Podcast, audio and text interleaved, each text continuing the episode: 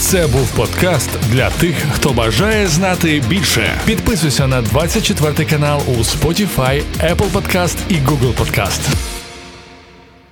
Я б хотіла, аби ми почали з огляду від американських аналітиків інституту вивчення війни. Е, на вашу думку, чи можлива зараз пряма конвенційна війна поміж НАТО і Російською Федерацією, зважаючи на погрози Путіна Фінляндії і почастілі наративи про так званий плохой запад?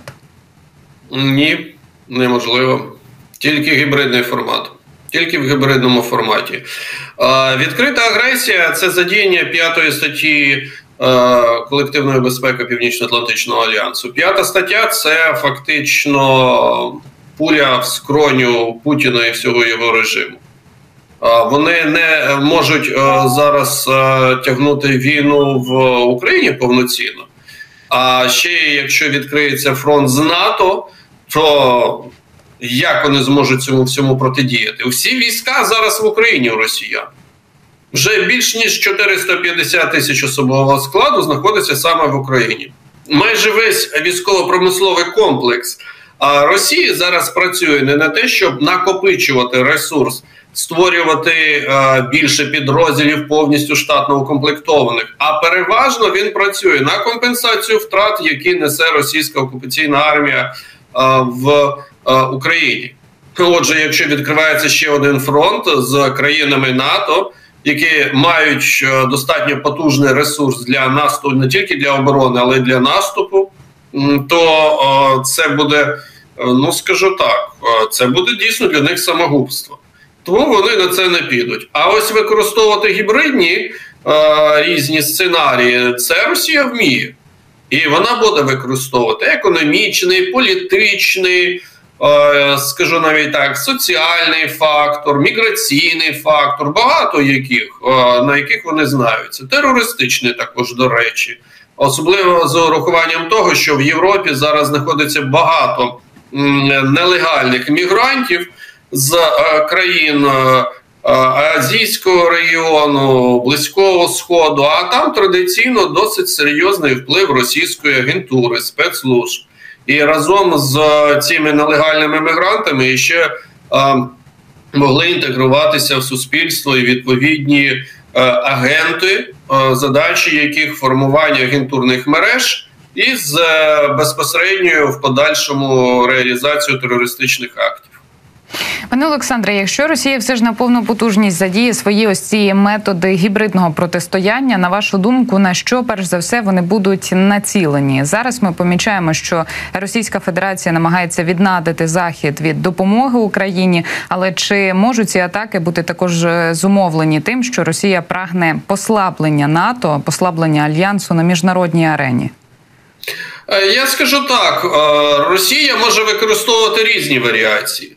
Наприклад, ми вже бачимо, як працює її політична агентура. Якщо раніше вона не досягала якогось е, високого показника, ну, наприклад, як у Франції, це Марін Лепе. Представниця саме цієї агентурної мережі, яка навіть відкрита, можна говорити, отримувала гроші від Росії на свої передвиборчі кампанії то є проблема зараз е, з Угорщиною досить серйозно. Це проблема навіть не стільки в самій Угорщині та угорцях, скільки це проблема в партії Фідес та Віктора Орбана, е, їх лідера. Ось проблема угорців. Це Фідес. Е, щодо іншого, ну, ми бачимо, що в Словаччині Фіцо він демонструє також більш українофобську позицію, яка влаштовує Росію. Хоча він не настільки токсичний, поки що, як Віктор Орбан. Нідерланди е, також е, неприємно здивували, але Нідерланди це до речі демонстрація того, як Росія може використовувати не тільки політичні е, сили, бо обрання цієї політичної сили в Нідерландах це є наслідком незадоволення загальносуспільством корінного суспільства Нідерландів від загальноєвропейської політики мультикультуризму. Це несприйняття великої кількості мігрантів, нелегальних мігрантів, толерантного відношення до них, при тому, що вони не інтегруються в європейське суспільство. Європа зараз не задоволена. Корінна Європа. Вона не задоволена тим, як зростає кількість е, саме мігрантів е, в е, країнах, ну до яких не притаманно, щоб були ці національності, так зовсім і в яких інші культурні особливості і так далі. І це сприяє для підняття рейтингу політичних сил, які на цьому і будують свою популістську політику.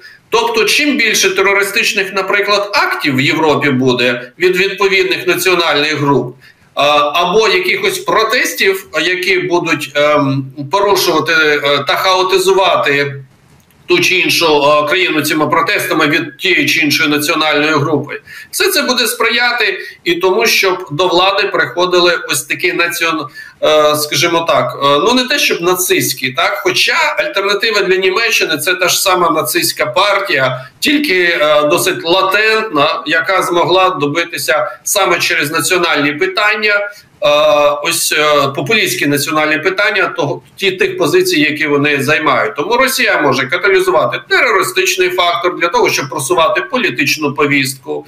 А можуть виникати інші економічні моменти. А дуже цікаво, як відбувалися події останні місяці в Польщі. В якій саме партія ПІС, ну яку не можна назвати виключно проросійською, але вона діяла у зв'язку з тим, що е, був провал її економічної програми, е, і, взагалі, економіка Польщі під час цієї політичної сили значно знизила свої темпи розвитку, і ця партія вирішила усьому звинувачити Україну. Звинувачення України в невдачах економічного порядку сприяє розповсюдженню ось саме українофобських наративів та українофобських таких популістських якихось закликів серед маргінальної частини тієї чи іншої країни, е, і це підіграє також і політиці е, Росії. Пане Олександре, від політичних е, питань я пропоную нам трохи відійти ненадовго. До них ми ще, мабуть, повернемося. а Зараз перейти ближче до фронту і до тих прогнозів, які з'являються у міжнародній пресі. Один із них стосується німецького видання Більд. Репутація у цього видання неоднозначна, будемо говорити прямо, але перш за все преса. Перш за все, вони посилаються на розвідувальні дані, використовують, звісно, і свої джерела, але в одному з їхніх матеріалів йдеться про те, що Росія планує окупувати українську територію за межами чотирьох незаконно вже анексованих українських областей упродовж 24-26 років. Наскільки це реальний сценарій, на вашу думку, і скільки сил потрібно росіянам, зважаючи на той факт, що на невеличкі українські міста окупанти витрачають десятки тисяч своїх е, військових та сотні одиниць бронетехніки. У приклад можна поставити ту ж Авдіївку, довкола якої окупанти сконцентрували 40-тисячне угрупування. Ну, скажу так, е, е, фактично Росії е, все залежить від того, а як буде відбуватися процес підтримки України міжнародними партнерами. Бо багато зараз ще кажуть про те, що взагалі може підтримка зникнути. Я з цим не погоджуюсь докорінно. Але е, все залежить від того, яка підтримка буде наших міжнародних партнерів, тому що ми залежимо в питаннях військово-технічного плану саме від цих постачань, і е, вони безпосередньо впливають на як на наші можливості ведення не тільки контрнаступальних дій, а й безпосередньо оборонних. І якщо Росія а, відчує, а вона зараз відчула, нібито є в неї вікно можливостей, вона може а, через а, початок наступу в не найбільш сприятливий період погодних умов для розпочатку самоступальних дій може досягти якогось результату, і вони почали це робити. Ну тобто розпочати наступальні дії саме в жовтні на Авдіївку. Ну е, це нелогічно. Це нелогічно і нераціонально. Це о, повний тактичний фейспал, але це відбулося. І вони розпочали наступальні дії по всій лінії боєзіткнення. Те, що зараз відбувається, це не результат якогось тактичного генію. Ні, це політична примха безпосередньо Путіна. Наступайте. Мені потрібен результат. Результат до чого? До прямої лінії. нема результату. До нового року, я також не думаю, що до нового року в них буде а, якийсь а, результат, який можна буде Путіну назвати великою епічною перемогою. А, Потім а, що в них вибори, так звані вибори, президентські вибори а, в Росії. Отже, це буде а, такий крайній собі а, дедлайн. І фактично за цей період вони зазнають величезних втрат, втрат, які треба буде компенсувати. І це видання воно робить висновки, базуючись від ситуативних подій, які зараз відбуваються. Росія може постійно наступати тільки у тому випадку, якщо Україна не буде отримувати достатньо допомоги від партнерів. Знову ж таки, повертаючись, я впевнений, що цього не буде. Отже, той наступ, який зараз відбувається, це ситуативна подія, яку до нескінченності Росія не зможе продовжувати. Їй потрібні будуть оперативні паузи для того, щоб компенсувати ті величезні втрати, які вона несе. Е, отже, плани там до 2026 року. Ну, це таке собі з урахуванням того, що Росія такими е, наступальними діями тільки ще більше виснажує свій потенціал, якого до 2026-го взагалі може не бути. Але знову ж таки, якщо дійсно розглядати апокаліптичний сценарій, що ми не отримуємо достатньо допомоги, чи допомога взагалі не буде надходити, е, то безумовно у росіян буде можливість просуватися постійно та захоплювати нові території. Бачите, пане Олександре, ситуація є достатньо загрозливою, але мені здається, ви нашим глядачам трохи додали все ж світла в кінці тунелю, бо після низки матеріалів у міжнародній пресі здається, що вже все можна лягати, завертати очі до неба і чекати точно не позитивного. Якщо ми продовжимо з вами говорити про Авдіївку, то на вашу думку, які варіанти зараз зараз є в наших сил оборони, зважаючи на той факт, що скільки б окупантів вони не знищили, ми це помічаємо в ранкових зведеннях росіяни все одно перекриють живою силою у такій самій, якщо не більшій кількості?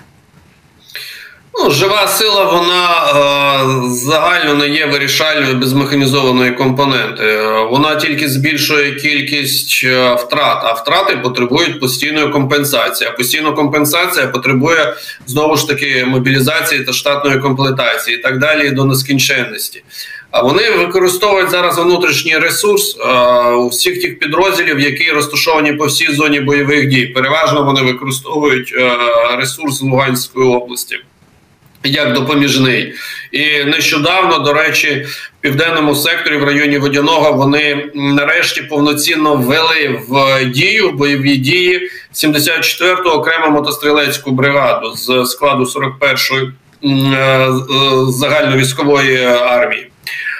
Отже, дійсно ситуація загрозлива, бо Авдіївка вона має більш вразливих місць аніж навіть Бахмут. При цьому біля Авдіївки зосереджено набагато більше особового складу, аніж біля Бахмуту. І тиск відбувається відповідно набагато більш потужний. Але росіяни, я не думаю, що вони будуть мати можливість до нового року виконати основні ті бойові задачі, які ставилися перед ними ще 10 жовтня.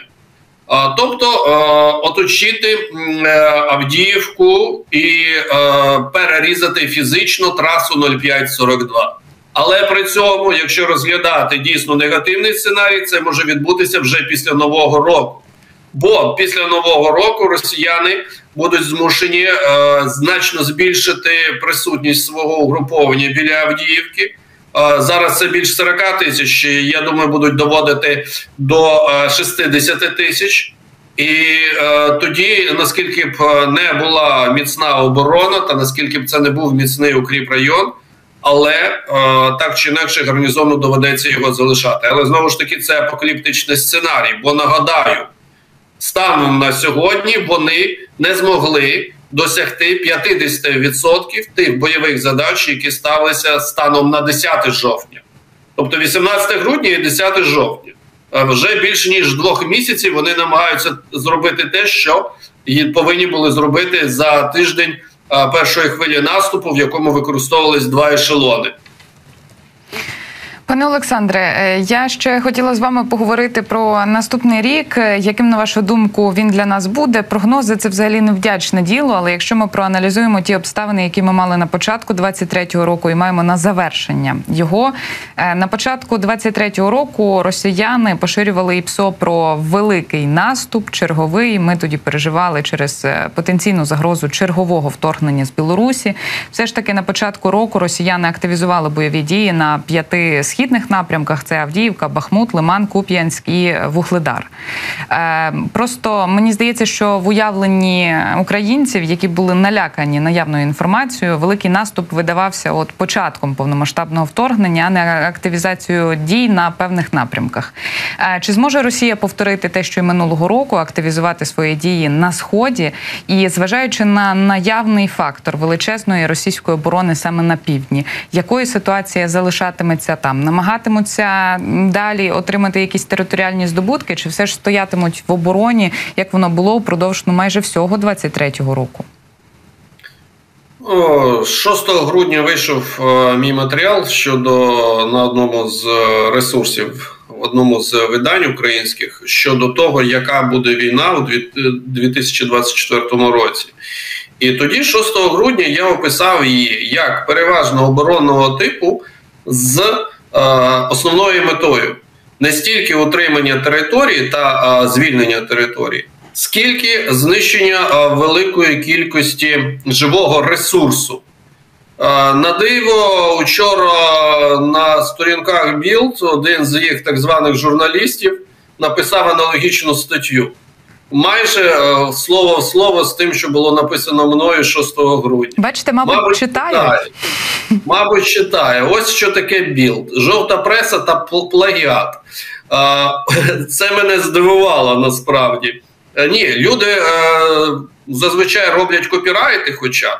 А тут була просто тупа копіпаста. Ну, який журналіст, така і копіпаста. Отже, щодо 2024 року, переважно в нас буде оборона по трьом плацдармам.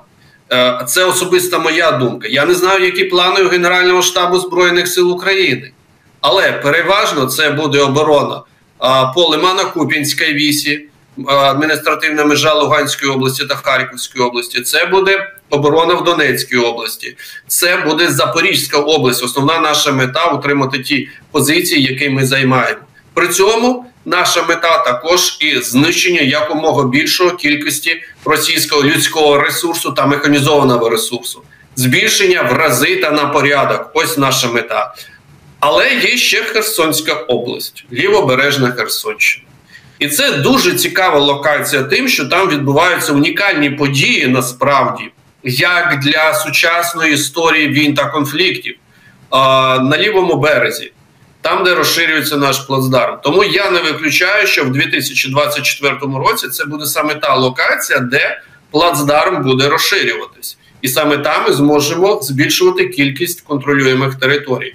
Усі інші плацдарми це буде переважна оборона. Особливо в першому кварталі 2024 року, і як мінімум до середини та навіть кінці весни.